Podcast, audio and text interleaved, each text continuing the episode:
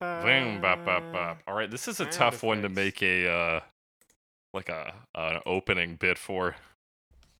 Well, So- we'll just we'll be going nowhere fast, so Yeah, it's. I wonder if I should reference the songs or if I am supposed to pull a quote from the. uh let me go to IMDb and pull a random quote. Here, I have a random quote for you already that I All can right. alter here. It's uh, you smart guys. You always think you can hire a bum like me to do your podcast. Well, not this time. That's right, it's Cover Me, the only podcast that usually talks about famous songs and their many cover versions, but is taking a break this week to talk about a famous movie and its, It's a movie we watched. A Will- movie. Willem Dafoe is in it. Willem Dafoe is in it. Who else is in Rick it? Um, Moranis is in it. Rick Moranis is in it. Bill Paxton's in it. Oh yeah, Bill Paxton's in it a bit. yeah, he's the uh, bartender. Diane Lane. Diane Lane, yeah, she is also in it. Uh, yeah, we're talking about the Uh, film yeah. Streets of Fire, directed by Walter Hill of The Warriors and 48 Hours fame. And uh, it's got the the lead actor in it is Michael Pare, who is apparently in a lot of Uwe Boll films. That's great. That's great. It's not great, I would say. No, I've actually never seen. I've never seen one. Um, I, yeah, neither have I, but that's because I'm I'm I've heard that they're all pieces of shit. Yeah, yeah. That's that's the story. Maybe we're so maybe we've been lied to. uh, Yeah, maybe we've been lied to. Maybe we should investigate further, but I feel like it's probably not good. Let's let's worry about that later. Let's worry about that. So this is uh let's see. So Walter Hill has said in an interview here, every film I've done has been a western. And elaborating on that, he says the western is ultimately a stripped down moral universe that is whatever the dramatic problems are beyond the normal avenues of social control and social alleviation of the problem. And I like to do that even within contemporary stories. Yeah, this is de- like the main character is definitely a cowboy. Tom Cody. Yeah, I suppose so. Yeah, he like Tom wears Cody. a duster everywhere and like shoots, and he's all like, "I like the guns, but I didn't get no medal." Like he's such. Yeah, he comes Yeah. off as a psychopath in this film. Absolutely, and it is not clear if he learns anything in this movie. Yeah, I don't think Um, he does. I'm not sure that anybody learns or anything in this or movie. Or he was right the whole time kind of thing like it's that kind of movie Yeah, is that what it's supposed to be? He's a like a misunderstood like genius, but Well, loner, genius, like like- moral beacon. Yeah, i mean like- if i could uh talk about like the beginning and the end right now uh in the Yeah. beginning he like leaves uh ellen the love interest and Mm, singer yeah, Ellen Aim. Is that supposed to Ellen be some kind of pun? l a name like L, a name. Yeah, I suppose. I, I don't know maybe That's my first Um, criticism. Is every like name in this sounds like it's almost a pun, but it's not. billy fish Billy mccoy Fish. no first um, name given Well, yeah, isn't Billy the talking bass, the talking bass rather, that you can get the Is- singing bass? is it actually how long has that been Big around Mouth for Billy? That's Oh. a good question. in any case and, like so in like the the setup like the background is that he left her Yeah, Big Mouth Billy Bass. Yeah, he left her. Sorry, go ahead. he left her like two years before or whatever and joined the military and never talked to her and he says throughout the movie like oh she was like going places and i didn't want to like we weren't like gonna work out or whatever even though we loved each other and then in the end he leaves because he says the same thing like you know she's doing her thing and i'm doing I'm doing mine. my thing Which, yeah, whatever. is an interesting uh, story choice because that usually doesn't happen in this type of film. It's usually save the girl, fall in love with the girl despite no real character development having happened between the two. You know, like a Die Hard situation where he gets his wife back by defeating terrorists. right although she leaves him again i think Yeah. but that's future movies that probably doesn't count mm-hmm. Um, and yeah, I, I, I don't, I don't really know because he kind of gets the girl. Like they're, they're still in love or whatever. Well, yeah, because Rick Rick Moranis loses the girl because he is Rick Moranis, Billy boyfriend. Fish. Billy Fish. And yeah, so it's implied that if not, like he wins and kind of turns it down, you know? Yeah, even though they still fuck. Which Yeah, I don't know. Maybe we'll go over or what. I don't really know what our structure is here. Well, yeah, we're we're kind of going at this uh, fast and loose. Um, Yeah. I wanted to mention about the fact that they don't get together at the end. This was originally supposed to be like a trilogy of films. Oh, so there Um, was supposed to be more. There's supposed to be more, but this was a like a cosmic failure. Um, according to Larry Gross, who's the co-writer on this, uh, Hill wanted to make a film about the hero of a comic book, but since he did not like any of the comic books he had read, he wanted it to be an original character. He wanted to create his own comic book movie without the source material actually being a comic book, which led to the creation of Tom Cody. It's like, man, I like comic books, but I fucking hate comic books. You know what I'm saying? Like, I just want to make a comic book, but I don't want it to be like any other comic books. You know? Yeah, was his big gripe that like most comic book characters have a moral code, whereas Tom Cody just explodes cars for no reason? You know, these comic book characters are always learning lessons and and developing. Fuck that. Yeah, he's like, fuck that. We need a harsh, lack of moral world with a with a character who just fits exactly in there. He's not like he's an outcast, but he's not really. No, everybody likes it. Like he leaves and he's like, I'm alone, but everyone's like, you gotta come back. Like his sister gets him to come back, and like, yeah, Bill is Paxton- that letter written by his sister at the beginning there? I think yeah, that's his sister who sends him a letter and is like, you gotta come back, and then like he Yeah, it says I shows up. need you. Yeah, well, I was pretty sure it's written by his sister. Yeah, because who else would it be? It literally couldn't be anyone else.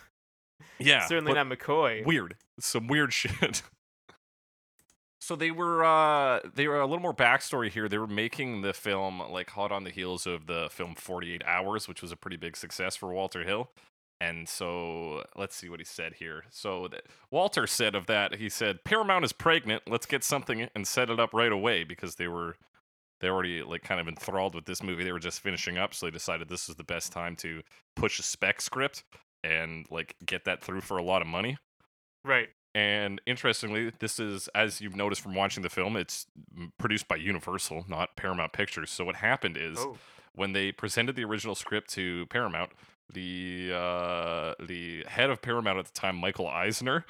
Uh, oh, Mike, said- Michael Eisner himself, eh?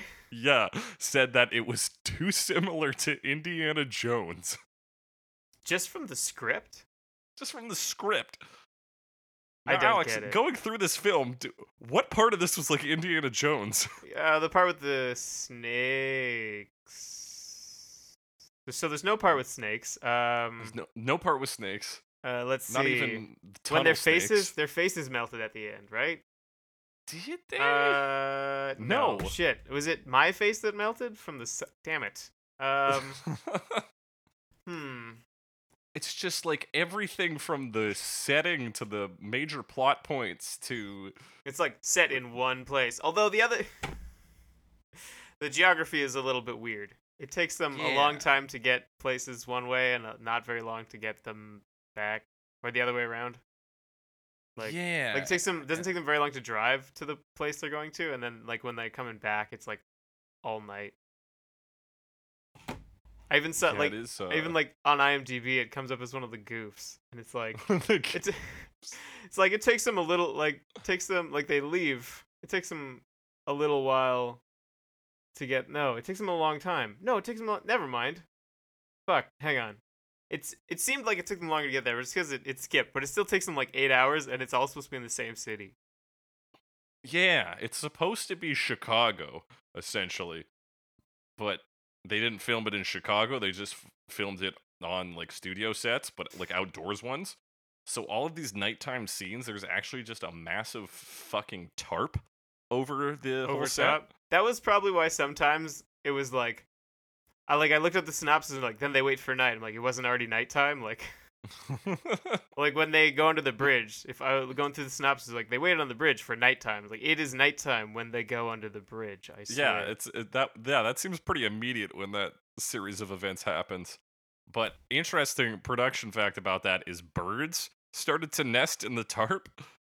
So it was really hard for them to get like quality audio because birds were fucking chirping. maybe it's a city of full of birds. Wouldn't wouldn't that be good ambient sounds? Yeah, I suppose so. Probably be the fucking worst thing ever if you were filming a movie. I changed my Yeah, mind. Un- unless it was uh, what's that fucking movie? The birds? Birdocalypse? Bird? Birds. What was that? We Birdemic. watched that one. Birdemic? Birdemic. Man, if they could have gotten some real birds for that movie, that would have elevated it. I know that would cost them more than their budget was, which was like, two bucks. Yeah. That's a bit steep. Two? Oof. Two, okay, yeah, fifty bucks. I mean, fifty cents in a pack of smokes. Um, so the most interesting part about this film and why we're talking about it is it Right. actually has like a very high production soundtrack. yeah, Originally, it's kind the- of. Uh, it's almost a musical, but not really. Yeah, it's apparently influenced by Flashdance, which I guess has has similar musical elements. Um, so the original plan for the film, it's called Streets of Fire after the Bruce Springsteen song of the same name, and originally that song was going to be in the film, but uh, when Springsteen was told that the song would be re-recorded by other vocalists, he withdrew permission for the sound to be used, which led to them uh, uh, basically talking to Jim Steinman, writer of Meatloaf songs and Bonnie Tyler classics to uh, write the the opening and closing track for this movie, which are both fucking phenomenal and both clearly sound like a Meatloaf song and a Bonnie Tyler song. Oh yeah, they're very, very Jim Steinman. I, I believe Rory Dodd is even singing on those tracks. yeah, that wouldn't surprise me at all. We talked about was the the backup vocalist on Total Eclipse of the Heart. Mm-hmm. And uh, Jimmy Iovine, J- Iovine, Iovine, Jimmy Iovine, Jimmy Iovine. as, as I always say, Right. uh, produced five of the songs on this soundtrack, including uh, "I Can Dream About You," the Dan Hartman song, which I we're actually going to be talking about you. next week. in the future, which will be the past for this, right? I don't know what order these will come out in. I think we'll release this one first, I guess that give makes people- some sense. Yeah. context on the movie, and then it's like a. I, f- I feel like that's a more like start broad, go narrow, right? Yeah. Although it doesn't have much bearing on the movie. It's just kind of a scene at It the end, really doesn't. It is thrown in pretty much at the end. and like other um, things are happening around it, and they're just singing in the background. Yeah, I have some some comments about that. So originally, Tom Cody was going to be Tom Cruise, like played by Tom Cruise.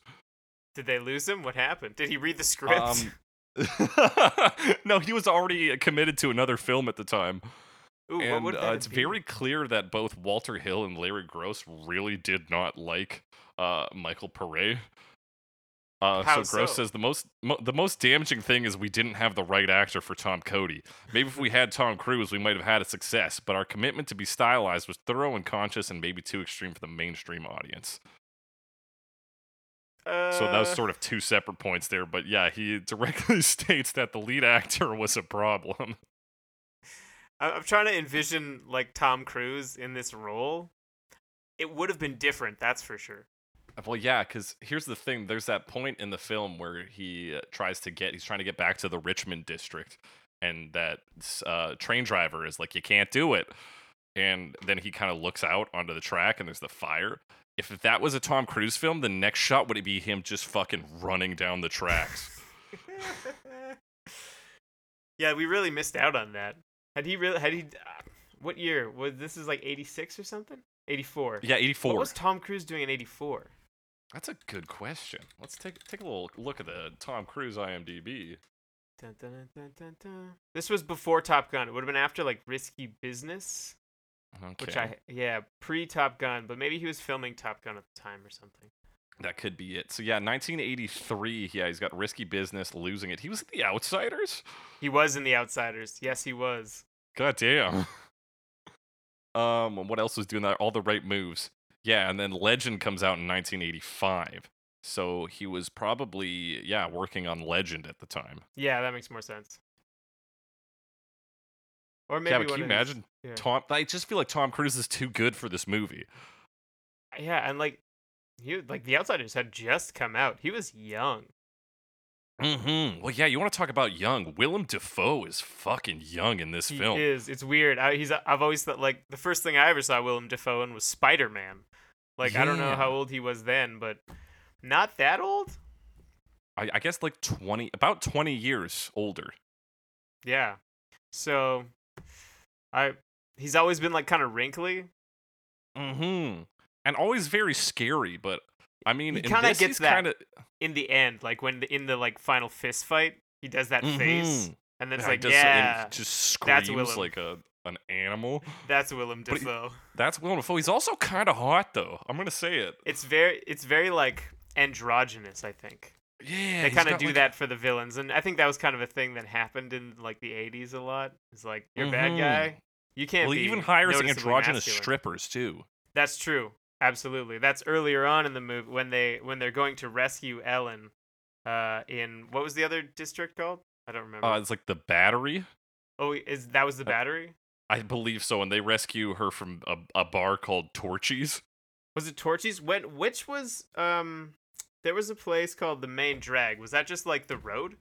That's probably just the road. Okay, because when they said the main drag, I thought that was the bar. Because I was like, oh, that's a guy in Mm. drag, Right, stripping yeah. or whatever. So I Is it a guy maybe- in drag though? I, I wasn't sure. I thought when they said I main drag, sure. I was like, oh, of course. It was highly androgynous. That person. Yes. Peak androgyny.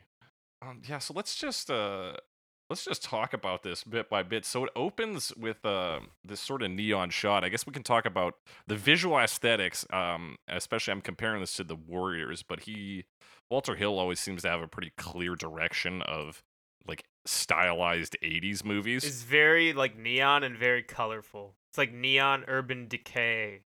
Yeah, and then it's weirdly cut in a. oh, think it's a very cool move. The this '50s style is put into the the '80s neon light. Which they kind of have, I, like the '80s kind of had like a '50s throwback thing going on. I think, at least in Mhm. part.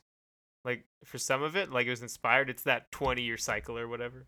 So maybe that was it, or part of That it. That could be it, but it's uh, I don't, I don't know, I don't see it too often. You know, Okay, I believe you. I I I, I don't know that well. That's just what I've heard. like if you look at even the first performance, like her the. Their, her and her backing band are both The very- attackers. Yeah, 50s stylized. Like they look like like her her guitarists look like Elvis Presley impersonators. They got the big suits, the big ass guitar, and they're doing like his kind of dance moves. Yeah, but that's also kind of like um. Hang on a sec. Uh, Phantom of the Paradise reminds me. Now, Phantom of the Paradise is ten years earlier, so I guess it's not Mhm. really appropriate. But uh, it also opens with like a '50s throwback. Well, it opens with like a '50s throwback song. Uh, Okay. So I don't know. This isn't really a '50s throwback song, but the look is anyway. No, but there are a lot of 50s throwback songs on this uh, soundtrack. that's true. That's true. So yeah, it opens with "Nowhere Fast," which is uh, kind of like a, a Paradise by the Dashboard Light kind of song. It's got that kind of vibe to it, very uh, upbeat.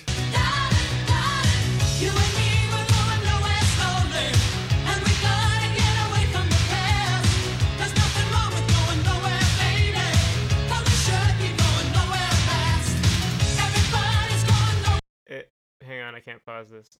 Pause. Yeah, it's like can- this benefit, like it's a free concert, and Rick Moranis is there, and he's complaining like, "Ah, I'm not making any money off of this. Why Yeah, do I do this?" they don't got a pot to piss in. Hey, they're all They- people who can't give me money anyway, even if I wanted them to. Like, but it's it's a it's in her home town, not town, but like you know neighborhood or whatever. I assume that's why they're doing the charity thing Right? Yeah, that because she's sense. tour she Ellen is touring now. Yeah. Anyway. Yeah, So then they sing the the, song. Yeah, and then it's just kind of like I feel like they really don't do a good job in this film of making the music like the the making the action suit the music. They just go for like very straight boring music videos. It's like here's Ellen singing the song, here's the guitarist. People are enjoying the music. You're People like, "Yes, sure I know." Yeah, I mean it. It seems like a pretty decent performance, Mhm. a- and the lighting is cool for sure. That was one of Mhm. the one of the like quotes was about like they were reading the script and they're like, "Hey, this script sucks," or or someone I don't remember who. Like I yeah, think it was, he was like, I kept going around and telling script sucked. everybody that the script sucks. And like, oh no, man, it's all Like, about the It's visual about aesthetic. the visuals, and like th- they're cool. Like I'm looking at this, like she's in red, and her band is in blue, and there's purple light. Like it's it's cool Like, lights. yeah, she she's in red and black, yeah. which I thought was sort of a, a like again this mesh of 50s, like the red kind of like lounge dress, and then black, this sort of more edgy rock and roll 80s 80s, rock roll. appearance. yeah, I meant like the lighting, but yeah, her her clothes her clothing is red. Yeah, Clothes are red and black. But um, yeah, it's Right, a but yeah, she is in a red cool light. aesthetic, and like Now, what did you think about the script?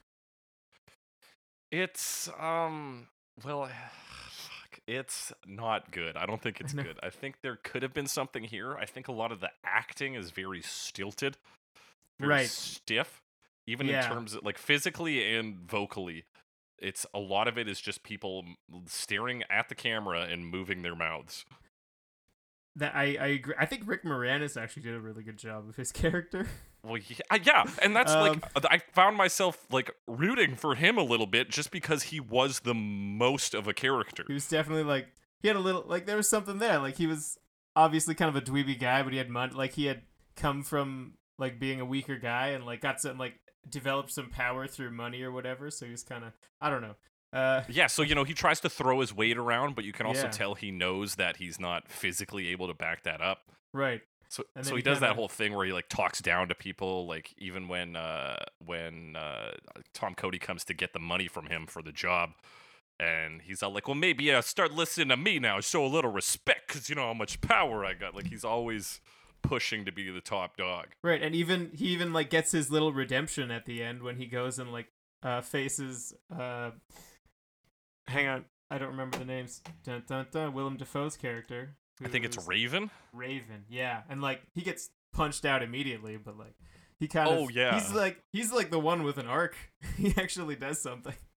Yeah, Kind he actually of. like like pushes and does things and changes a little. You can tell in the final scene with him that he's softened up a little bit. Yeah, and is like and trying it's to help other that, people. that scene where he gets decked that like the next shot is his, him being like cradled by this cop and the cop does that thing where they like look at the body and then look out and it was just missing him going he's dead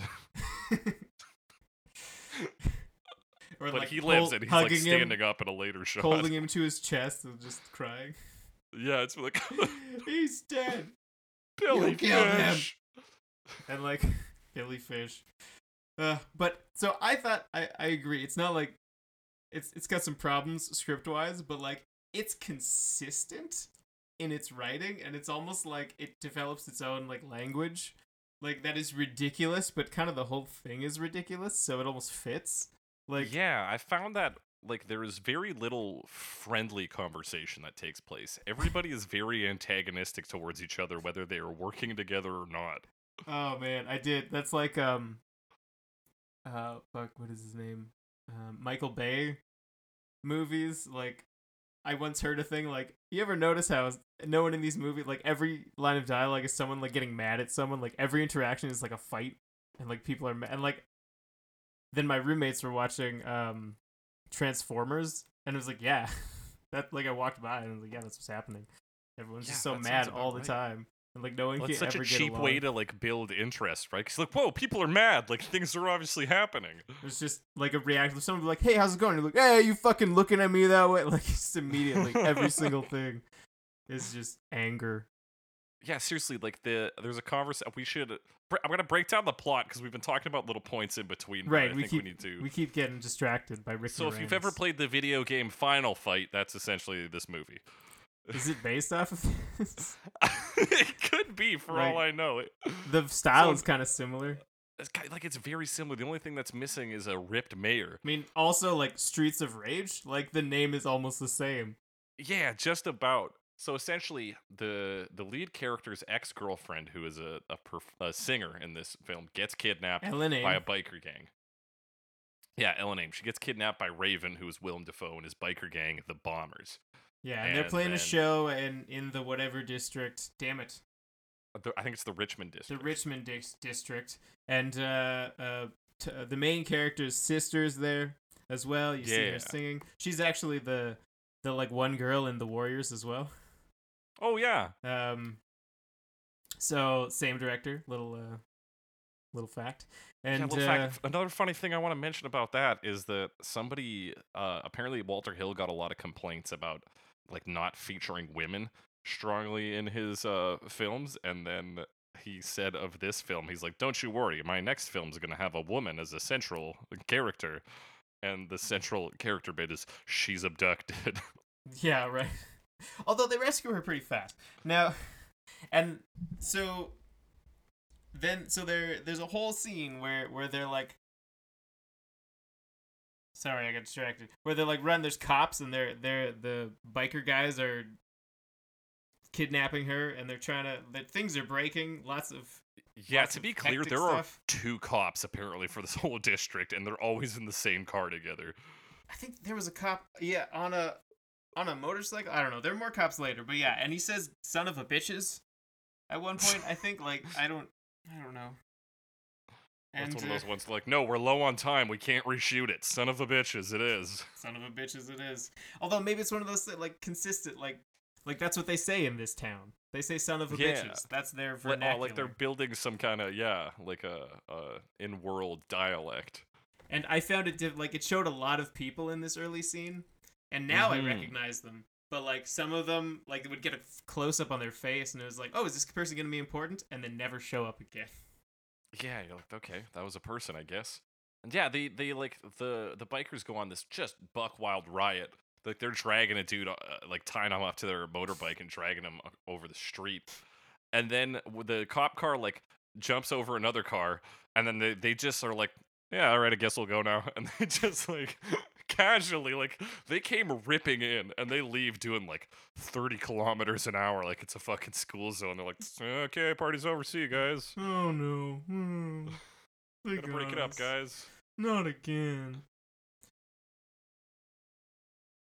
So yeah, that happens. That's the initial incident. A letter sent to Tom Cody. Tom Cody yes, comes you get to see the letter sent. The other thing about this movie that is similar, and I guess maybe it's a Chicago thing, but Mhm. That is similar to the Warriors is that like there are these cities with just like trains that go fucking everywhere, and you can ride the train for like days and not make it to your destination, like within a oh yeah, and just trains, man. yeah. Because I had the the assumption that he was coming in from way out of town on train, you know, but it, he's really just like two neighborhoods over. Like, Yeah, and like he was in the military for a while, which doesn't really make sense. Like, what happened? I don't think you can have a tour of duty for two years, but maybe two years. Yeah, that's like basic training. that seems low, right? yeah. I don't know. I don't know military stuff. I thought it was pretty much like five years, but I could be totally wrong. Yeah, I just want to point out in the in the listing of uh, actors in the film, which happens after the initial incident, um, Grand Bush is one of the people's names. Do That you know who can't that be a is? real name. Grand No. Bush. Grand thing- Bush. The other thing, this is like a, the the opening credit like crawl is very interesting because it's a lot of like it shows him coming into town. He's getting off the train. He goes into this diner and like it keeps showing names and like weird stuff will happen. Sometimes it'll just be a name over the action. Sometimes it'll cut to black and show the name and like Mhm. then cut back into the movie. And sometimes it'll freeze frame and show the name over top and then start again. And like there's all these weird like wipe transitions and like things are happening. Yeah, this movie It's- has a couple of weird ones where it does It's this kind of like, weird. shaky swipe thing. It's crazy. Yeah, it's Another like a wipe mention- transition with like a jagged edge. Like it's weird. Yeah, it's odd. Another thing to mention is the first two, uh, like before the movie even starts, we have two uh, title cards. One one Oh, calls this a rock and roll fable, Rock and roll. and then the next one says another time, another place, which was uh, that line is inspired by uh, in a Alan galaxy Parsons Project. Oh, okay. Some other no. place. Apparently, this movie is also influenced by John Hughes films like The Breakfast Club, Ferris Bueller's Sixteen Candles, and like teen films. Okay. There is one part. Hang on. Okay. So later on, not much later on, early, fairly early on, he's talking to the cops, and they Mhm. say like he should be in juvenile hall or something like he should be locked up. That's like, right. He's not that young. Like, they He's a grown man. He's in the military, or, or is he supposed to be super young? Like I don't know. I mean, I Although, guess if it was uh, supposed to be Tom Cruise, Tom Cruise would have been like 22 at the time. Yeah, I suppose. So, and Tom Cruise probably looked younger than this fucking guy. yeah, I would think so. These fucking cops, man. Whatever. The- so yeah, he comes back into town. He goes to the diner where the Roadmasters show up, who are just another gang that will be here for this scene. and Another they're gone. another thing similar to uh to the Warriors. There's a few like themed gangs. There's only Yeah. two though, I think, maybe three. maybe three. So then this dude like pulls a switchblade on Tom Cody and he grabs it from him, closes it, gives it back to him, and then slaps the shit Try out that of again, him. and then just punches him. Yeah. No, he slaps him. That is a slap sound effect. he does a couple slaps, yeah. Yeah, he busts the place up, and then his sister's like, "Tom, you need to sa- save your ex girlfriend." He's like, "No, I'm not gonna do that." Then he goes to the bar, and uh, the first thing. Bill Paxton's character says, I think the important thing here is in the opening credits when it says executive producer Gene Levy. Like like He's Eugene in- Levy, he- yeah. He's really? involved in this film. I don't know how. That is wild. Yeah. So he goes to the bar. He goes to the bar where Bill Paxton, who got punched out in the in, In the, the fight that scene. broke out at the uh in the in the opening scene, is now here with a missing tooth, and he says, "Hey Tom, how's your hammer hanging?" Which is code for "How's your dick?"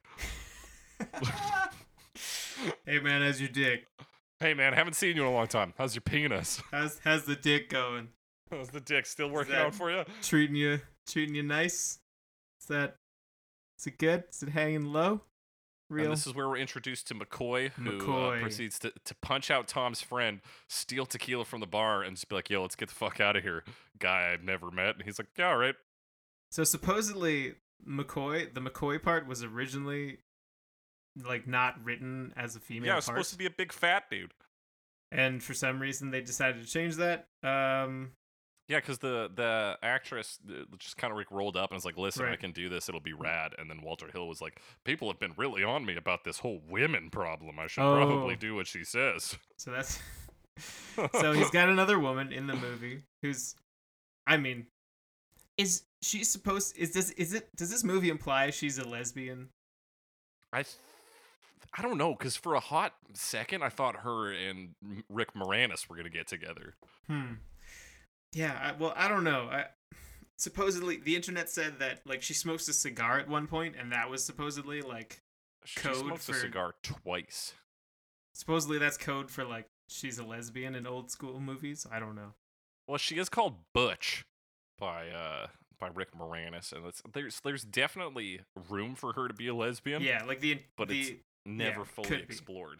I guess because you know what, she does talk a lot about how fucking hot Tom is, but that's true. it's uh, but she also clearly states that he he's not her type. Yeah, there's like it's just that kind of stuff. It's like something I would expect from like a mid '80s movie, like to not actually address the topic but kind of imply it. You know. Mm-hmm. And also, there's one line where I feel like she says like, what did she say? Um, she's like, I used to have like a like be in love once, and then she's like, that's before I became a soldier. Like I don't know, the way she said delivers the line made me think that it was Right. it was it had layers, you know. That could be it. I feel like yeah, this is like a cowardly '80s way of being like it's a Yeah. lesbian, but we're not gonna really say won't that it. 'cause Uh, uh, we know how much people are upset about the the old lesbians. And her hair kind of reminds me of Kim from Scott Pilgrim versus the World. Oh yeah, that's a good call. Yeah. I noticed there's a scene where all four of them get into the car at the same time, like uh, Cody, Billy Fish, uh, Ellen Aim, and uh, McCoy, and I was like, uh, "Dude, it's Final Fantasy 15." Which which means that it's Entourage. yeah, which means that it's also Entourage. And she does kind of look like her, like her hat and blonde hair thing looks like uh, Cindy from the the game, who's like the mechanic. Oh yeah. Different different outfits though. different outfits. Speaking of people who look like other people, Willem Dafoe in his first outfit looks like uh, Jean Pierre Polnareff from the the third season of JoJo's Bizarre Adventure. I am not in the third season yet. You just just type in that name into Google real quick and just like the the shirt get up. Like when he's in the bar and like kind of like without his jacket thing on. Yeah, he just has this Yeah. like weird suspender suit on. Like like leather, like full not like three quarters body leather with like straps around his shoulders. yeah, like if he just took off one of those straps, he would be Polnareff. Okay. Alright. I see it. And then I later on, when he's in his biker, s- like his actual biker suit, and his hair's done up, he looks like Robert Pattinson in uh, the Twilight series. Oh really? I Yeah, didn't he's notice pa- that. very pale skin, very similar hairstyle. Aren't they both in that lighthouse movie? Are they? There's like a mo- recent movie. I There's something about Oh, lighthouse. lighthouses. Is that that I haven't seen uh motherfucking Robert Pattinson in a long time. It's called the lighthouse. It's Uh, The Lighthouse. and it came out Came May out in 9 2019. Oh, May 19th of this year. Okay, so that's very recent. Yeah, I think he's been doing like he took some time off or something, or he's been doing like indie stuff. I think. Yeah, yeah, yeah. You're right. It's it's a three-person cast, and so the two thirds of that is made up by Robert Pattinson and William Willem Dafoe. Yeah. So same guy, but not really. Same guy. So eventually, Tom Cody decides he's going to save his girlfriend, but he's going to do it for money. So he talks to Billy Fish. He's like, "Listen here, dickhead, you're going to pay me ten grand, and then you're also going to come with me for some reason." and then they get Because he knows that part of town. That's right. And then That's McCoy's like, "Take me insane. along too." He's like, "You get ten percent, kid. Jump in the car." And then Billy Fish is like, "We don't need no skirts. Yeah, come on, forget about it." And they're like, Skirts. "Shut up, Billy." I know he's calling her skirt, and she's like clearly in this like militant, like she's in like this big bulky like brown outfit, and he's like skirts here. Yeah. What's this like, all about? And it's- she's the most masculinely dressed of the three Yeah. of them, and he's like, "That these fucking skirts." There's also we missed it. There is a bit of a song. There's a Oh, yeah. There's a dream sequence when he's like deciding to rescue her, and he's like looking at an old picture of of Ellen, Tom. Yeah. and there's And it this plays a song written by Tom Petty. "Never Be You."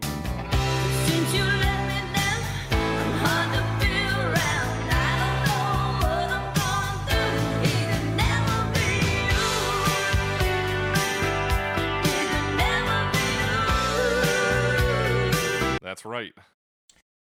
And yeah, so then Yeah, so that's his motivation for being like, ah, I better rescue her. Is he looks at an old picture and is like, like, yeah, I guess I guess she love did sing some pretty good songs. but she didn't write the songs. We'll learn that later. yeah, that's a Um, point that comes up later. So, uh, Rick Moranis, Billy Fish, he says the shits a couple times. So yeah, fun. that place is the shits. Uh, and then when he gets there, he's like, "This place is the shits." And I'm like, "Yeah, Rick, you're right." Consistent character. so, way to go. And then yeah, so then they finally have their thing, and he he says, "I want like ten grand to to rescue her," and he says no, and he threatens to not do it. And then anyway, he ends up getting the money, and then McCoy comes out, and she's like, "Let me come along with you. I want to do the thing as well. I'm a soldier, remember? We both like guns." And he's Mhm. like, "I don't know." And then there's a skirt thing. You were talking about the skirt thing, and then he promises her ten percent. And then they drive off. They all in the all of them in the front of the car. All of them in the front of the car, which later on we learn there's more to that car. Yeah, like it's Although There is was it because there's so many guns in the back? maybe that could be it. Yeah, we did miss that scene where he just like plays with guns for like ten minutes. He just like gets a bunch of guns. just like jacks off a shotgun, does one of those repeater ones. It's just him, and then like plays with a revolver. Yeah, just like spins and yeah, it's great. He likes guns. yeah, so we established that. That's bas- then we get the That's big his only debauchery character scene trait. of the the biker gang and their whole rad hangout, where dudes just like do fucking tricks off the the wheelchair ramp that they've installed for their handicapped biker friends. and a really sweaty guy is singing one band stud. W- Yeah, one bad stud. Bad stud. Sorry, I can't read my own writing. One man stud, one man stud, one man stud,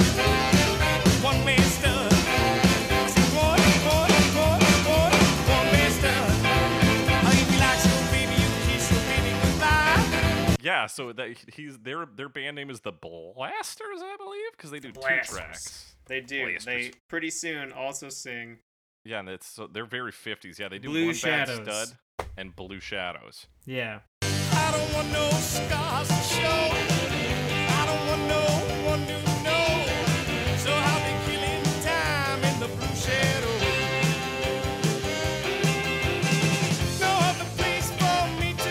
They're driving to this place and it's cutting back and forth between this them and this this uh, bar. And then he says like ooh pull up under there. And then well rick moranis says like pull up under there. And then she's like don't tell me what to do. And tom is like pull up under there. She's like all right tom. And then she does. Mccoy's driving. That's the important Yeah. fact you need Us- to know. Again, just like unnecessary Yeah. antagonism between everyone. And so they they're they first talk to this guy who just tells them what they already know that uh, she's being held at this fucking bar. And the fucking the best thing that happens in that scene is uh, Tom Cody tells Rick Moranis to pay the guy. He's like, "Pay him, shithead," and he's like, "Don't call me a shithead." and he gives him money, and as they're walking off, he's like, "Yeah, I am a shithead." Does he say that? yes, he does. I totally missed that. He also like tells him to buy a bar of soap. Yeah, he's like, buy a bar of soap. He's walking away. He's like, pay that guy to, to tell us what we already know. I am a shithead. Like- really, Rick Moranis is the shining light in this film. Absolutely. What a great what a great role. Right, so then we get some titties, and then they get the they concoct this plan. Very brief Which- shitties though.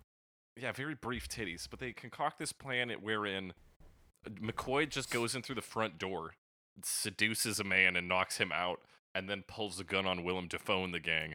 Meanwhile, Tom Cody is on the roof. With a repeating rifle. He's such a cowboy. Like this is so cowboy. He's just Yeah. shooting things with a repeating rifle and causing them to explode immediately. Yeah. His gun is very effective at just uh, exploding cars and things. And so then they, I can't even remember how she gets rescued because it seems like their two plans are not congruent. She doesn't even Oh, cuz like and then he goes and gets her. Like he he shoots stuff up, there's chaos and then runs inside and like picks her up and is like, "Hey, come with me." right. Or whatever. And this is like, this is what I thought the whole movie would be, right? Is Yeah, I thought that they were going to rescue her like in the end. Mm-hmm. But this it's more like halfway through. Not even. It's like just past 30 minutes in. And this is where we see uh, Willem Dafoe in his like leather overall get up.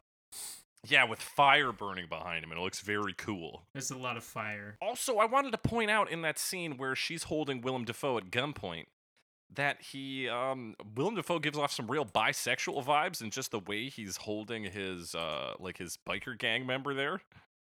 Yes, and I think that that seems to be like it's like they've got the like sexual deviancy, so they're the bad guys. Like it's all like coded that way.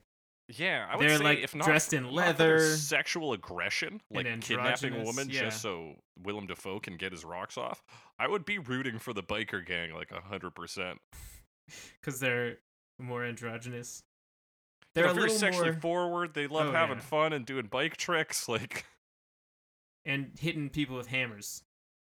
yeah, and One-on-one sledgehammer fights. Why aren't they Uh, called the Hammers? They could change their name now. Also, I when he's looking through the window at Ella, she's she being raped. I don't know. She's kind of squirming, and like there's maybe maybe it only looks like there's another hand there. Let me back it up a bit, get, I'm just get looking your damn hands off her. because she's like kind of she looks restless, and there's like it might just be her outfit because she's kind of got like red and black, as you may recall. Yeah. Okay, no, it it looked like there was another hand there, but that's her hand because she's wearing red and black. But she's also, I guess she's having a nightmare or something. Maybe I don't know. She's having night. She's just trying to escape, perhaps. Yeah, maybe. Maybe. Uh, there's no sound right now, so I uh, don't remember. Okay, so the other thing about this movie is like, this is kind of our first encounter between our, our protagonist and our antagonist. Mm-hmm. And I would compare it with the Warriors again, in that like they don't see each other basically until the end of the movie again, and like that's their showdown. And all the other things that happen are just kind of other things that happen, like they're not really related to that conflict. yeah. You know, like uh, like they they encounter people along the way, and like they see cops, but like that's not related. So after they escape from this and they need to get back, it's like it's just other things that happen. Yeah, it's just like a lot of shit. So they And, like, first I guess says we need to bury the car, which they obviously, which I thought meant like explode the bitch, right? Like get rid of it in such a manner that it can't be traced back to you. But they just like drop it off, I guess, because it comes back later.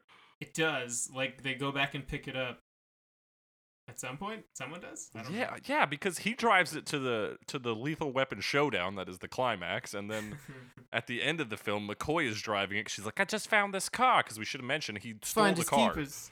He did steal the car. It has no license plate. Yeah, and then after they sort of do, we do the main rescue plot. We get these sort of establishing shots of the I think the Richmond district again. And it's very jarring because it'll be like boom crowds, and then it just cuts to black, and then it's like boom another shot. It's like cut to black. It's like boom here's some more. You're like ah ah ah. It's because it's all about the visuals, baby. Yeah, or the lack thereof. And so then this gets, uh, I think, cuts into the song Sorcerer. Sorcerer,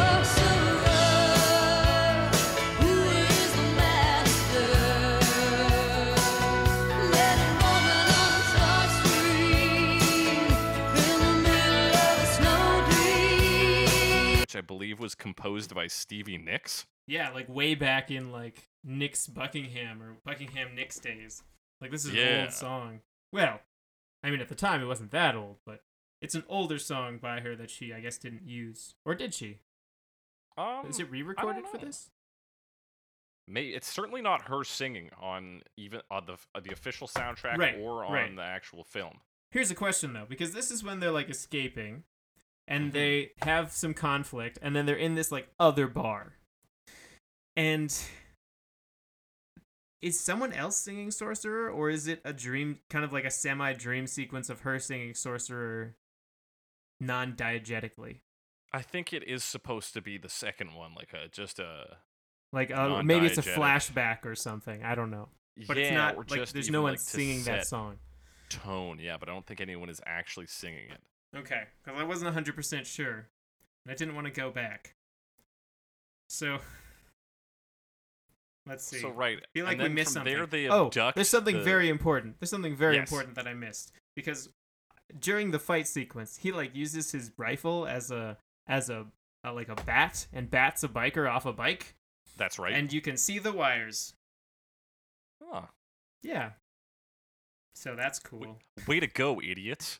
Yeah, fucking wires. Yeah, no, I agree. Okay, sorry, I found my note about you were talking about the camera jumping between like people because it was like nighttime and then suddenly it was like boom, street festival. Like Yeah, There's people like, everywhere. Weird. And uh, so then we get they abduct this bus that is carrying the Sorels in it, who are uh, like a I guess a doo-wop group. They seem to be more of an a cappella group, but but not Yeah. before they pick a person up. Yeah, Just like- baby doll. Is that her name? Yes. I wasn't sure. She's just like some fan who sees him. Is like, "Hey, I'm a big fan, Ellen. How do you sing? How do you write your songs like that?" She doesn't ask that till later. Um, and Yeah, then but she that's just, like, like her follows key role. them. Is yeah, she's Ellen's fan, and she just kind of like becomes her yes man, but also makes her ask this question that doesn't really get resolved, which is about writing your own music and making music that is written for you your own, which is like a it's an interesting concept, particularly when you have uh like a, a soundtrack that is written by other people and performed by other Right. people. And yeah, not even performed by the actors because this because the the voice of Ellen is performed by what they called Fire Inc., which is Yeah, it's, uh, two different Two singers. singers, right? Yeah.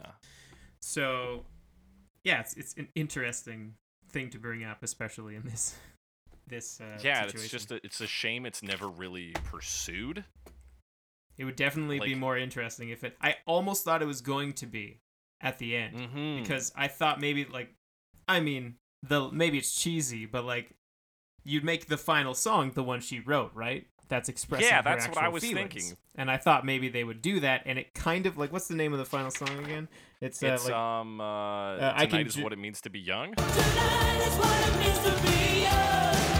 Tonight is what it means to be young. Begin, let the fire be started. We're dancing for the restless and the broken-hearted. Let the rebels begin. Let the fire be started. yeah, tonight is what it means to be young. So I thought maybe that would be it, but then he just like rolls out of there and leaves. Yeah, he just leave, and then everybody knows that song at the end too. Like the Sorels are singing it, she's singing it. The The band knows how to play it. Like it would have been, it would have been interesting to even have her say if, or like if the song had been performed earlier in a different way that like sounded kind of flat, and then she would come up, she'd be like. You know, almost like when uh, David Bowie on the Reality Tour live album is like, this is a song that maybe should have always been performed this way, and he plays "Loving the Alien." Oh, that's right. like if they had done something like that and then Just, she like, belts out up. this incredibly like very bonnie tyler-esque sounding piece it would have been like, oh, she found herself, and it relates to like her sort of distant love with Tom. Co- like it would have been so much sharper. Yeah, that really seemed like something that it seems obvious. Like it seems like the way you would do this. I don't know. Maybe that's why they didn't do it, but Yeah, maybe. I, t- I feel like that was not. I feel like his vision here, and he says it. I have a quote from him. Let me see if I put it down here. Um, da, da, da. So, according to Hill, the film's origins came out of desire to make what he thought was a perfect film when he was a teenager. He put in Oh, all the things he thought were great then, and which I still have a great affection cowboys. for. Cu- yeah, custom cars, kissing in the rain, neon, trains in the night, high-speed pursuits, rumbles, rock stars, motorcycles, jokes in tough situations, leather jackets, and questions of honor. yeah, okay, yeah, th- all those things are in the movie. That's that's for sure. But um, Uh, yeah, and and at face value, that all sounds rad to me. But it does. Uh, the other, th- although the the stuff we were talking about before, like, I think would have elevated, potentially elevated a bit. Plus, I mean, the very beginning of the movie is they the title, like after the title card, it says it's a rock and roll fable. So you'd think yeah. the lesson in a rock and roll fable would be about expressing yourself. I don't know. That makes sense to me. yeah, about uh, you know, because rock and roll is truly about rebellion. Rebellion. and I rebellion. well, I guess music is about its expressing yourself about being generally. true to yourself, right? Yeah.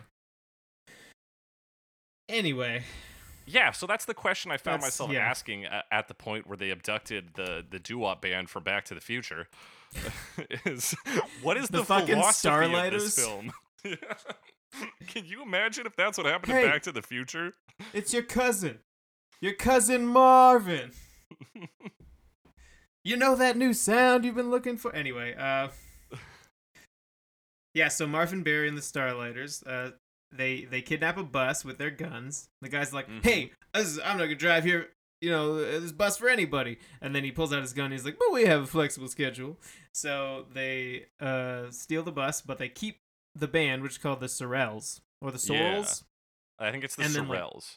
and then they drive for a while and they have some conversations you know people talk about things um, and then the Sorels sing another song This is my countdown to love. This is my countdown to love.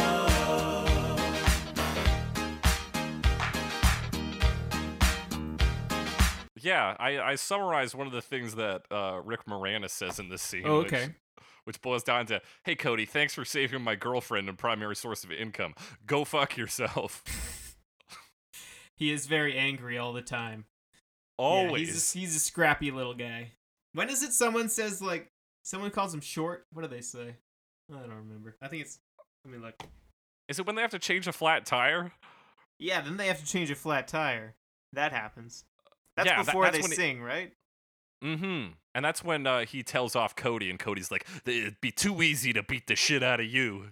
You're dumb. So, yeah, they do short, acapella. short. who's ben then gunn they. which character What about ben, Gunn? which character is ben gunn Ben Gunn? Is that a character in this? Allegedly. According to what this- you have written down. no this is quotes on imdb What's he say? Oh, you're dumb and you're short, real short. I have no clue. Anyway, I don't remember that character. Wait, Tom do Cody, pay him. Oh, Ben Gunn is the the the oh, dirty the guy, they pay. Yeah. okay. Yeah, Guy needs a bar of soap. Got it. yeah. So he had a So name. then they come to a police check stop. Is the next big thing. Yes, they do. And the cops come on and they're like, "Don't worry, leave this to Rick Moranis." And then they uh, like don't do that.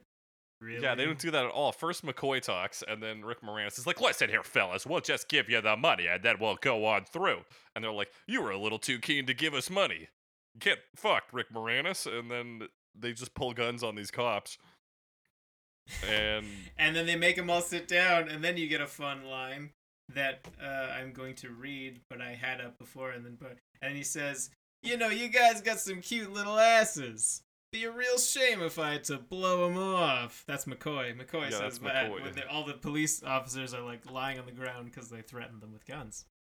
yeah, and then in Tom Co- Tom Cody, in what can only be described as a psychotic episode, just starts exploding cars left and right. He fucking shoots the shit out of cars. Cars explode readily in this movie. And Oh uh, yeah, Because at like, first, I like he gives off one shot through some glass, which I, th- I thought was supposed to be like a warning to be like, "Oh, stay down, cops. We're serious." Oh, I thought so too. Yeah, I thought it was a warning shot, and then he starts blowing up cars yeah. immediately. Like I, I've written here, is he supposed to come off as a fucking maniac? Because that was my response. I was like, "What the fuck?" He does so. It's hard to relate to him. Like, uh, like, like we've been saying, easy to relate to Rick Moranis' character, even though he's a dickhead. It's very hard to relate to Tom Cody. So they shoot the cop cars and like knock over the motorcycles, and then all everyone runs back on the bus and they they book it out of there. Mm-hmm. Hit some cop cars. If you watch, you can see the bus lights on fire. It doesn't stay on fire, I guess. I don't know. They don't seem to mind. Yeah, but then the bus fire. breaks down, right? Because then they have to take the train. They said they had to ditch the in. bus. They said now we gotta Yeah, ditch yeah. the bus Oh, because they've seen now the we gotta bus. ditch the bus, 'cause because they're looking for that. the bus. and, And then they take the train they- they all night long. Yeah, to take it all on. They finally get uh, Ellen Aim back to the cops, which I don't know why they needed to take her there. Like, look, we yeah. Apparently they did. I don't. They did. They're like, She's "How you feeling, Ellen?" She's like, "I hate this fucking town." I would say rightly so. She was kidnapped. But And also, she's mad at at Tom Cody for taking money to rescue her. Yeah, it's like fuck you, Ellen. You're his ex girlfriend, and he's got to eat. Although he clearly was like, like, did he say like, "I'll rescue her, but I better get some money first? or was he like, "I'll rescue her, let's see if I can get some money out of it"? Like, Yeah, I feel like he was gonna rescue her either way. I don't know. yeah. I feel like he would have, and you know, he just knew that Rick Moranis was loaded with cash. Let's see if I can get so- ten grand out of this. Ten grand in 1984 money. Yeah, that's good money. And so then everybody's mad at each other. He's at the diner that his sister runs, and he pisses off McCoy by telling her that he'll get her the money. And then, And he said, "I don't got any medals left." yeah, I don't Something got any like that. medals left. That's exactly what he says. It's about twenty-five thousand dollars oh wow, today. that's a decent fucking bit of cash. Yeah. According to this thing, I hope yeah, my ex girlfriend gets kidnapped in 1984. in 1984. Yeah. Um. Yeah, and then the the cop comes to talk to uh, what's his face? Talk to Tom, Cody, Tom Cody. and Tom he, Not comes. It- It's fucking pissing rain out there. He comes inside. and He's like, he's like, I need to talk to your "Talk to brother. you. Uh, Come let's outside. go outside. And he's got like a, a rain hat on his hat, like it's a little it goes over his hat. yeah, And it like drapes down over his shoulders. Yeah, it's got a very uh, and it can button up. But he doesn't button it up. He leaves it doesn't open. button it up. Sonny comes to him and he's basically like, "Listen, it's lethal weapon. You're gonna have to fight him in the streets by yourself, and nobody else is gonna do anything." But you But should then he's leave like- first. Yeah, he's like, "You gotta leave town. We're gonna we're gonna do the law." Yeah, I guess we missed a scene where the cop goes and talks to Willem Dafoe, and he says like, "I want to see him. I want like one on one. I'll bring two guys into town. It'll just be me and Tom Cody." Yeah, And, my he knows. Tom Cody's name because they saw each other before when they were escaping, and he was like, "What's your name?" And he's like, "Tom Cody," and then he left. Yeah, which I mean, very cordial on both their parts.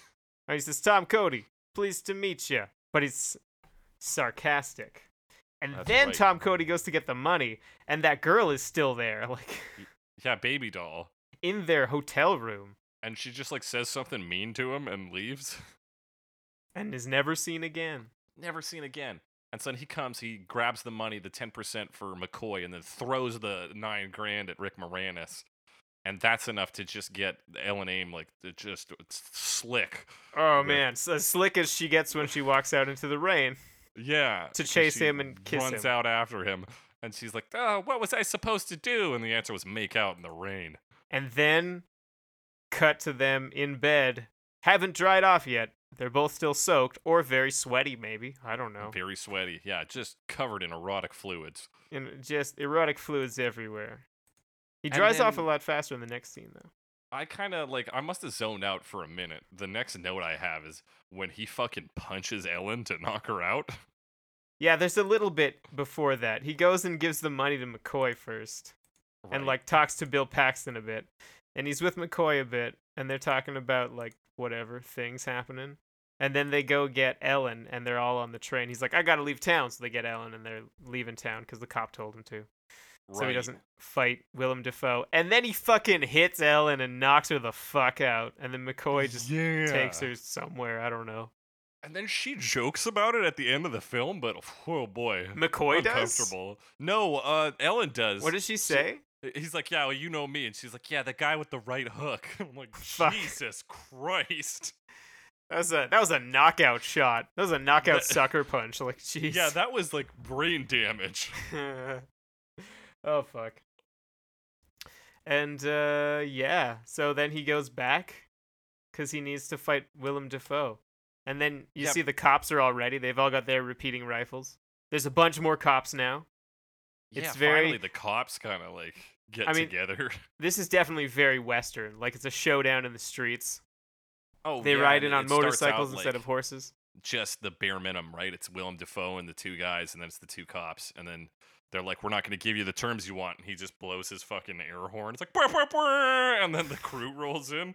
And again Bill at Paxton- a very civil pace. Yeah. Bill Paxton runs away when he sees everybody. Yeah, he's like, "Oh, fuck that." You think it's because he's a coward, but it turns out he's actually rallying the townsfolk. The like the whole town, everyone runs with their guns. Everyone, there's a lot of Mhm. guns in this. Yeah, you can tell it's America because everybody's got a fucking gun. Yeah. So then they got the showdown, and then they get this is where they get out their sledgehammers and they have their sledgehammer fight. Yeah. And it's like unspoken, like that has always been the way people do things in It's this like, town. Hey, I got the sledgehammers. Oh, good, I forgot mine. Like, take this one. Like, Yeah, let's fight. He's got two sledgehammers. sledgehammers, and then, then he just like tosses him one, and then Willem Dafoe and Tom Cody go at it like old sledgehammer fighting pros. Yeah, they know what they're doing. Although, you know, it's looking for a while there. Like, uh, like, like Willem Dafoe might take the fight, but it was not meant to be. Yeah, he gets so he gets the sledgehammer knocked out of his hand, and then in what is a a, a fucking obvious but rad move, Tom Right. Cody throws the sledgehammer away, and then Willem Dafoe just gets his rage mode on. Yeah, cut to Willem screams. Dafoe like like curling fists, like shows them all curling fists and like get ready for fist fight, and then he just like runs at him and knocks him into a bike. Yeah, and then they just fist fight. He kicks the shit out of Willem Dafoe. yeah, right at the se- end when it, he's like yeah. he's like Willem Dafoe's like stunned, you know, leaning forward a bit, primed for face punching. He's punching him in the face repeatedly. These cuts are so awkward. It's like like did you catch that? It's it's so like it's not a great section. Like it like it'll cut to them both standing there and then like a punch and then like cut back to neutral and then like another put like it's very awkward. Yeah, and then like the final shot, Or it shows is, the same punch like 12 times, yeah. six times. Like it might be that the- too. Then the final bit of that fight is he like Willem Dafoe is just like kneeling there, and then he just like gently touches him, and he falls over. Yeah, he like pushes him over Yeah. and he falls and he's down and everyone cheers. Bill Paxton hugs some extra. Yeah, and then the the second in command like is just like, "Yo, we got to get out of here because th- these civilians are super armed." And then everybody's like, "Yeah, we'll do that." They pick up Willem Dafoe and they fucking leave. What does this guy look like? He looks familiar. I don't know. His second in command. Second in command. Yeah, he has a familiar look about him. I w- couldn't tell you who he is. I don't know. though. Yeah. And they they bring they bring Willem Dafoe with them. So nothing is is is changed, I think. Yeah. Maybe. I don't know. And then the Sorels are performing. Suddenly, like cuts back and forth between the Sorels performing I Can Dream About You. I can dream about you if I can hold you tonight. I can dream about you. You know how to hold me just right. This is the I Can Dream About You scene. And then Mhm. and then it shows like them running away. Yeah. So yeah, it- cuts to I Can Dream About You, which like coming into this film, I thought it was gonna be like a after like after everybody is mad once they rescue Ellen and she tells the cops she fucking is ready to get out of here and everybody's mad at each other. I thought we were gonna cut to like Tom Cody at a bar and like this would be playing. But no, it's just like suddenly the Sorels are playing on a big stage, the stage that uh fucking Ellen was playing at the beginning. Yeah. And The Rick Moranis is their manager location. now. Yeah, and And also the weird and- thing about this song is there is a lot of instruments in it. And the the of the four members of the Sorels, only one of them really sings. yeah, and the other ones all have one microphone. Yeah, and they like they do the like one backup vocal in the song and just dance the rest of the time. It's not until like the first minute of the song that the back of the stage lights up and you find out that there is a band playing as well. There is a band though, and it just but it does Mhm. seem and like everyone's like wild about these. I wonder if it's implied to be like a bit later. It's not like the same day. Yeah, seem- it must be like at least a couple of days have passed, like one or two. Like they would have to have signed with him or whatever, and people already know these guys. Mm-hmm. Well, I I, think it's implied that Rick Moranis can kind of just pull out a big crowd, right? He's got big money. I guess so. He's got he's got connections. He's in the biz. Yeah. The other thing, well, I mean, this is like the finale of the movie. Is basically there's two musical numbers. There's this, and then the Dream of Young. uh, tonight is what it means to be young. Tonight is what it means to be young. Dream about you, and then tonight is what it means to be young. But Yeah. supposedly, like this is the part, like it was supposed to be Streets of Fire, and they had to redo the final scene because they couldn't get that song. Yeah, did I And- mention that they claimed that they used a different song because Bruce Springsteen's Streets of Fire was quote a downer? That was their their line. That was their official line. Uh, okay. So- which sounds to me like they were being petty about not getting the song. Yeah, really. Um, so yeah, I guess Jim Steinman wrote the song, and they're like, "Fuck, this song is amazing. We got to use it."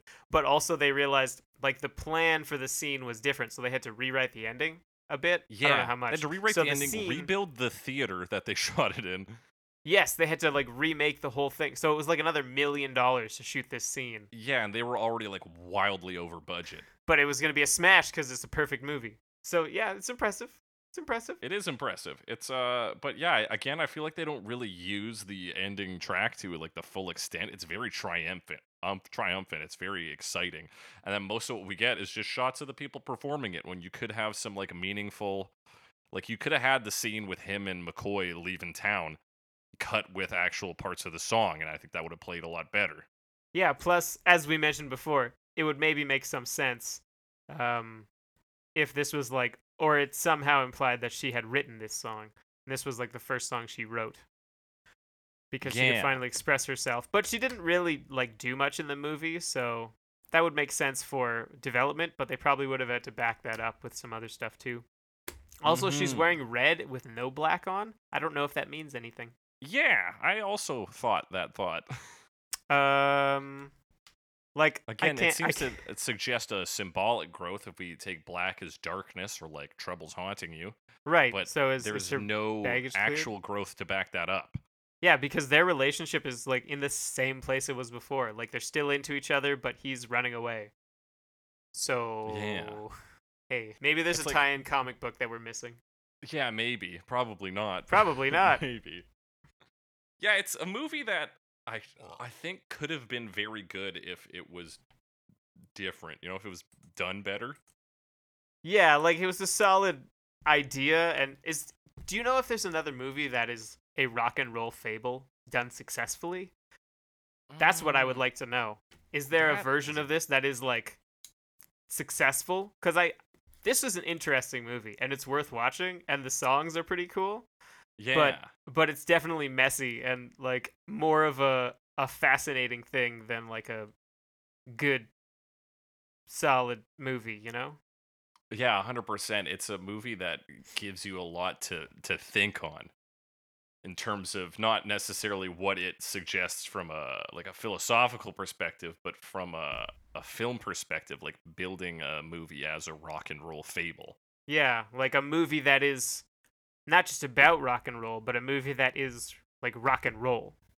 Mm-hmm. and espouses the the sort of philosophy of that without being School of Rock. Not that I didn't like School of Rock. School of Rock is probably one of my favorite movies from like my childhood.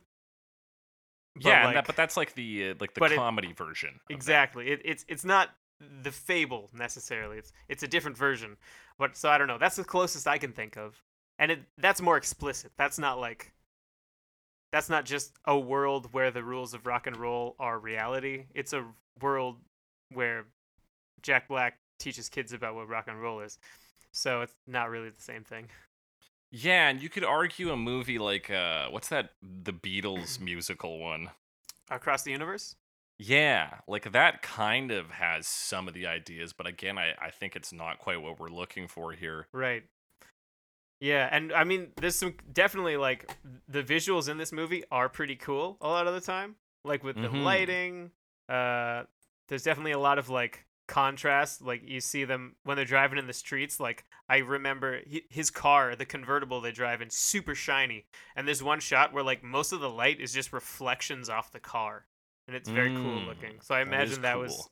that would have been difficult to light or like when they're driving their bikes through the streets and like the lighting is mostly like they're hiding under the bridge and the bikes are coming by and it's all just like lights on the front of the bikes and it's all misty and it's got that like grimy colorful look kind of you know Yeah, it's a really, a really masterfully uh, done that sort of gritty '80s neon style where you have both the brightness and the dirt. yeah yeah it's cool cool visual Yeah, like like it's a great visual movie, but it is definitely lacking in terms of substance.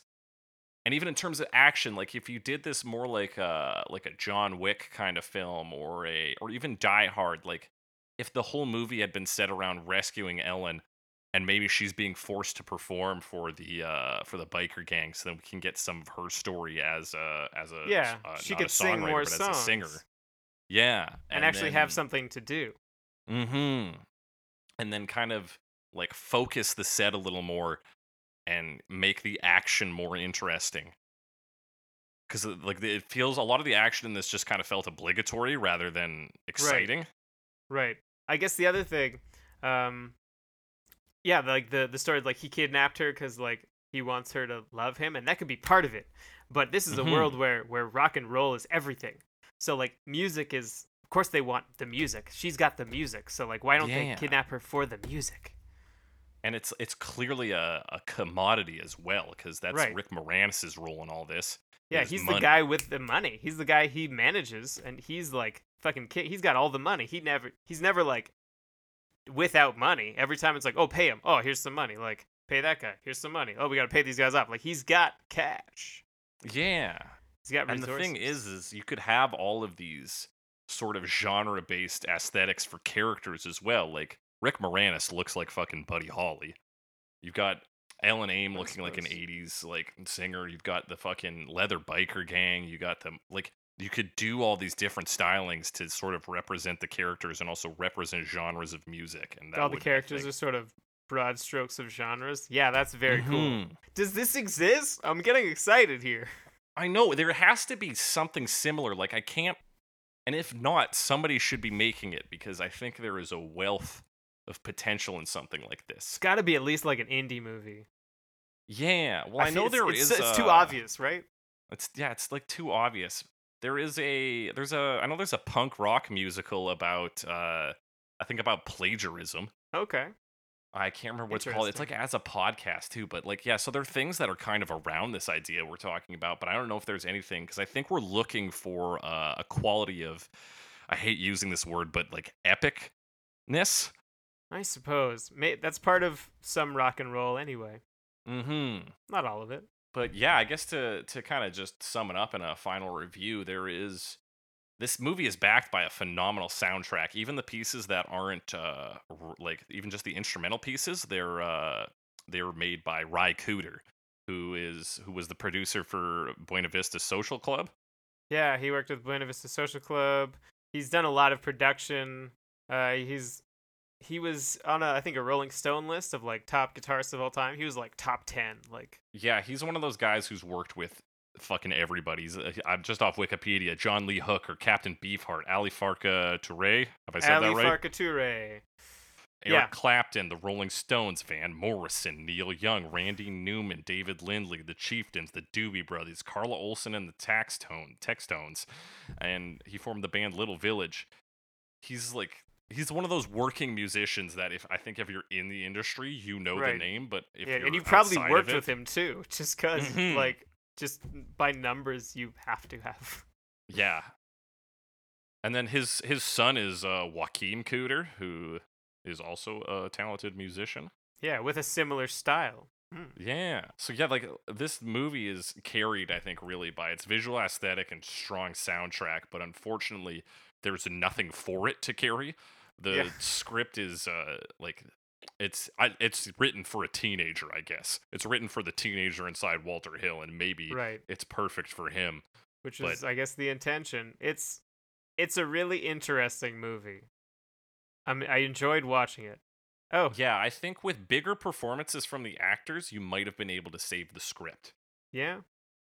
If everyone was a Rick Moranis, then we probably would have had a stronger movie. And like even Willem Dafoe holds down his part. Like his role is not nuanced, Oh, but absolutely. he's a scary dude who looks scary. Like Doesn't get much to do, but most of like it's mostly nonverbal with him anyway. He barely talks. Mhm. He just like sits there looking like high cheekbones.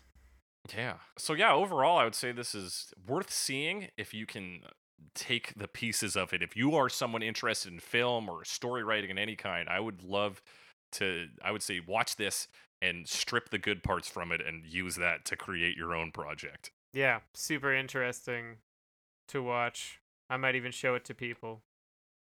I'd watch it again, sing along. Ed Begley Jr. played the role of Ben Gunn. Who's that? Ed Begley Jr. That is a name I know. Hmm. Oh my god, yeah, yeah. If you fucking go to his Wikipedia page, you'll recognize his face right away. Uh oh. Fuck. He, was he in Was he in fucking No, who's this guy? He's uh he's in a lot of TV shows. He's uh mm. I'm pretty sure I I want to say he's Liz Lemon's dad on 30 Rock, but that might be wrong. He's Stan Sitwell. Fuck, that's who he is. yeah, that's who it is. Okay. And other stuff probably. The new Yeah. Ghostbusters. the new Ghostbusters. Ah, he's a recurring cast member in it this ties him with Eugene Levy, so maybe that's as we know, Mm. Eugene Levy was unit production manager in this movie. It's a good thing I happen weird. to have paused on that credit exactly like two minutes ago. Yeah.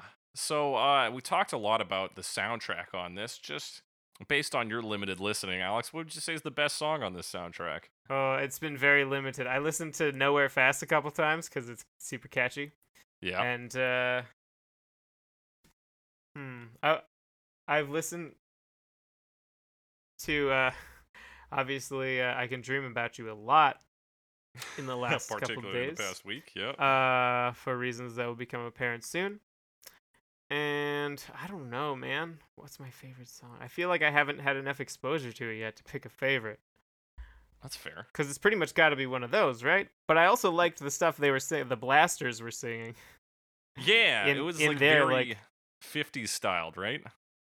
Yeah. So like one bad stud. bing, one bad bing. stud and and blue shadows was kind of cool because that was when they were like in theory sneaking around so it was like Mhm. shadows so i really liked those ones i don't remember hold that snake Nor do I.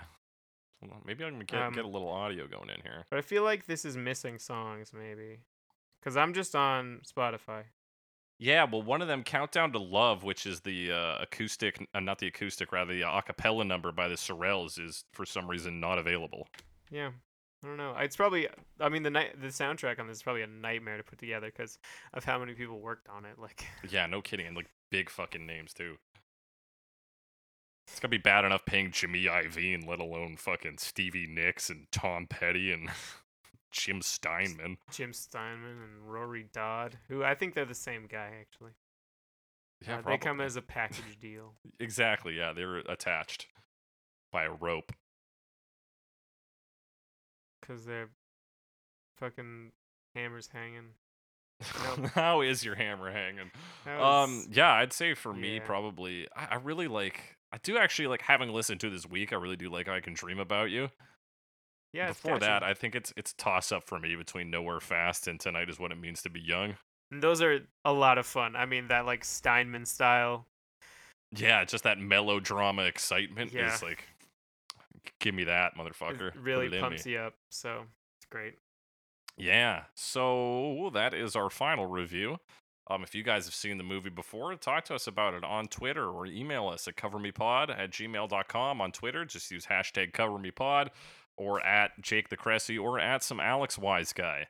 Now, um, oh yeah, I guess Alex, better for September. How's that going? Oh, uh, I didn't really do much this week. I'll be honest with you. Towing the line and like, just had stuff going on, you know. It's Yeah, just I hear busy. And then suddenly everyone else is busy, and I didn't go climbing because no one else went. Damn, son. But it's just one week, you know. It's how things go. I gotta, Yeah. I gotta get back on stuff. I wasn't, I was, I was totally off the ball this week. Fuck, I hear you, dude. I like I managed to squeeze out a blog post this week, but in terms of getting anything else done, it's Ooh. just no luck. New blog post is that? uh What was the one you were working on again? Um, so I, the one I've released this week is called Graham Boulevard. Who or what is this thing? That's right, Graham Boulevard. And unfortunately, and this is why it's a bad blog, post and nobody's gonna read it. I don't actually find out who they are. They have 1,111 albums. yeah, apparently. Huh. I guess that's how investigative journalism goes. Sometimes, that's- sometimes you figure it out. Sometimes you don't. Them's the breaks. So that's been our episode. I've been your host as always, Jake Cressy. Uh, you can follow us on Twitter. You can subscribe to us on Apple Podcasts, iTunes, Google Play, Spotify, Stitcher, Podbean, or your favorite podcasting app. Maybe your least favorite podcasting app. You could theoretically subscribe to us on every podcasting app and just pick one of them to actually listen to us. Yeah. Or better for us, listen to us on all of them. Whatever's handy. And then make a podcast about listening to our podcast like 10 times. That would actually be more work than making this podcast. Let us know what it's what it's what it's like. Let us Yeah, know. Let us know we'll, what it's like. we'll listen to it. Maybe. Maybe. Probably. We can do a review of it. yeah. So the shitty podcast is. it's too derivative. Um, anyway, as we always say on. Cover Me, how's your cover hanging?